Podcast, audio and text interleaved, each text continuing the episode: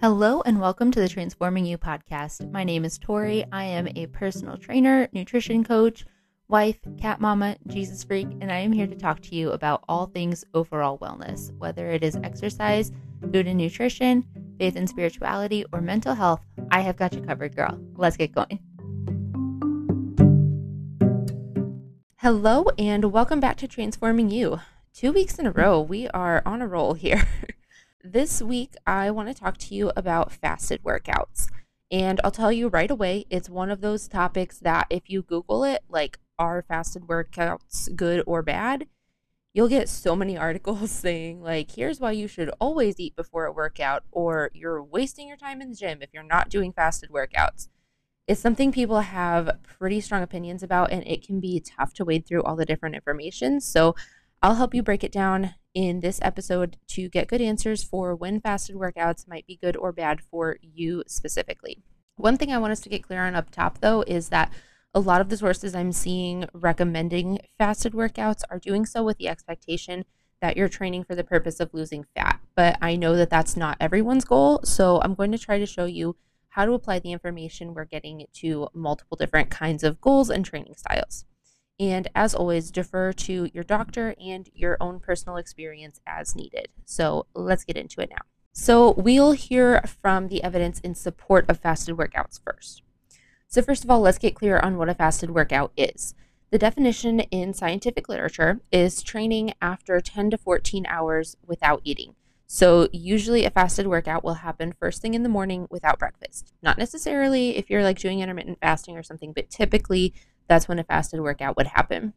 The theory is that if you don't eat before a workout, especially a cardio workout, it increases both lipolysis, which is the breakdown of fat cells, and fat oxidation, which is the actual burning of fat, and therefore promotes greater fat loss than working out after eating. When we apply this theory in real life, it's technically true that fasted cardio increases fat oxidation. It does burn more fat. That's not quite the whole story, but now that we understand the theory behind fasted workouts, I'll save the rest of that for later. In support of fasted workouts, I looked at a twenty twenty literature review. For the uninitiated, a literature review is a paper that discusses a variety of studies on a certain topic, but doesn't conduct a new study or experiment. It's basically a research paper that summarizes a lot of other research papers. They looked into three different approaches to intermittent fasting called intermittent calorie restriction, alternate day fasting, and time-restricted feeding.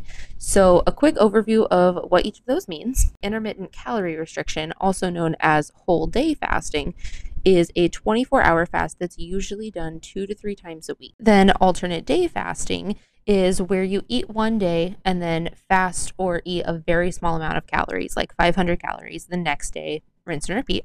And last, time-restricted feeding is typically a sixteen to twenty hour fast. So you would still eat every day, but you'd have somewhere between four and eight hours to eat all of your meals or a single meal. They found in that review that these types of fasts tended to reduce weight and body fat for study participants.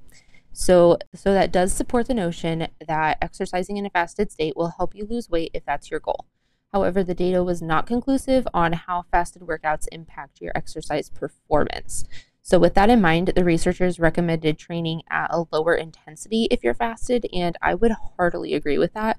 I'll expand on it to say that if you haven't eaten for a whole day or if you've eaten very little, I don't want you lifting weights until you've eaten something to make sure that you have the energy to perform the way that you need to.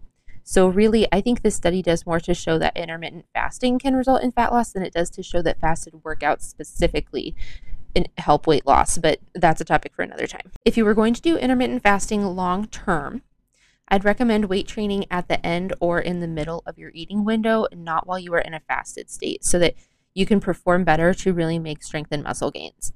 If you were doing a short-term fast, which I don't typ- typically recommend for your health, if you're interested in hearing why, you can check out episode nineteen on cleanses and detoxes. But say we're doing a short-term religious fast or something like that, I would recommend sticking with walking and light stretching during that time so that you don't overextend yourself. If you're going to try fasted workouts, I would do no more than sixty minutes at a time to keep yourself from getting too fatigued. With that in mind, it would also be a good idea to have some black coffee before your fasted workout. Now, If you're seeking the benefits of a truly fasted workout, it can't be flavored coffee or have cream or sugar in it, so keep that in mind. But having some caffeine should increase your calorie burn some, and it will give you a boost of energy to help perform better than you might if you had no food or caffeine in your system. And then you'll want to eat shortly after your fasted workout to make sure you're getting at least thirty grams of protein to help your muscles recover. Some people say that you should continue the fast for about ninety minutes after your workout, but that there's not much evidence backing that up. And waiting longer than thirty minutes after a fasted workout to eat actually increases the chances of your body breaking down your muscle for fuel. So for the sake of maintaining your muscle mass and optimizing recovery, you'll want to get that protein and some carbs in shortly after you're done training. Now, if you do your workouts fasting because it upsets your stomach to eat beforehand, just make sure to keep your workouts to less than an hour and stay hydrated. If you're wanting to train longer than that, like if you're training for a half or full marathon or something like that, you'll want to work on eating beforehand. Start with something small and give yourself plenty of time before you start your workout. But you want to remember, if you're training for an event like that, you will need to eat the day of the event before, you know, your race or whatever. So you might as well start practicing that too. So now let's hear from the evidence against fasted workouts. Let's circle back to when I said technically fasted workouts do increase fat oxidation or burn more fat. Here's why it doesn't always work in real life. Your body pulls energy from fat and carbs all day long because you don't only burn calories when you exercise. You burn calories all the time. So your body always needs to pull energy from somewhere. If you force it to burn more fat during your workout, it doesn't just keep burning that extra fat all day long. It just burns less fat and more carbs later on after your workout. So this research isn't saying that fasted cardio doesn't work at all. It's just saying that it doesn't work the way that we want it to. This is supported by a literature review published by the British Journal of Nutrition in twenty sixteen that found that fasted cardio did show higher fat oxidation than fed workouts. However, the calorie burn across the whole day wasn't significantly different between fasted and fed cardio. And like I mentioned before, if you train without eating beforehand, you won't be able to give as much effort in your workout. So if you're doing a lifting workout, for example, you might not be able to lift as heavy as you normally would. If you make a habit of working out without eating, your strength and muscle gains will stall. Trying to put the same amount of effort into it without eating first can also drive your blood sugar down and make you more tired, more sluggish. Um, it can even make you pass out if you go for way too long. So that makes sense, right? Because food is energy. Calories are energy. So if we're not putting gas in the tank, we're not going to get as far, right? Makes sense. And while we're talking about blood sugar, there's another element of it that we need to understand. Say you're going to work out first thing in the morning without eating. Through the night, your body pulls glucose from your muscle tissue to keep your blood sugar stable while you're sleeping. If we don't eat, we're telling our bodies to continue doing that, to keep pulling fuel from our muscles, and eventually that can lead to muscle and strength loss and make it easier to injure yourself. Muscle loss will also de- decrease your metabolism, so if this whole thing is about weight loss, it's probably going to backfire on you. It's also important to take your medical history into consideration. If you're a person who struggles to maintain your blood sugar, like if you have diabetes, fasted workouts are probably not safe for you. If you're pregnant, it's not the time to try fasted workouts. Or if you're already very lean, fasted workouts are not recommended. If you want to eat before a workout, try keeping your meals small and lower in carbs and calories, like a piece of fruit or some applesauce, some rice, bread, non-sweetened oatmeal, something light and easy to digest like that. Then have more protein after you're done. If you aren't going to work out first thing or know from experience that you need to eat before a workout, that is totally fine. You'll just want to give yourself more time between eating and exercising. So if you're going to have a full meal, it's probably best to wait about three hours before doing intense activity. But again, defer to your personal experience. You can always experiment with different strategies and see what gives you the most energy and helps you perform your best without making you feel sluggish or upsetting your stomach or anything like that. So the T L D R is this. The theory behind fasted cardio is technically true. You burn more fat during fasted cardio, but your body will probably just make up for it later in the day, so you probably won't actually drop body fat because of that. I don't recommend fasted workouts because you likely won't be able to put in your usual amount of effort, but if you're determined to try it, be patient with yourself as your body adjusts and have some caffeinated coffee beforehand. Just don't put cream and sugar in it or you're not fasting anymore.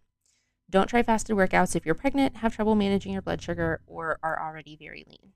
I hope you learned a lot from this episode, and I would love to hear from you if you have any questions, if you are interested in personalized one-on-one coaching, or if you have topic suggestions for another episode in the future. Feel free to reach out to me at Transforming You Pod or at Coach Tori Lane on Instagram. and I will talk to you later.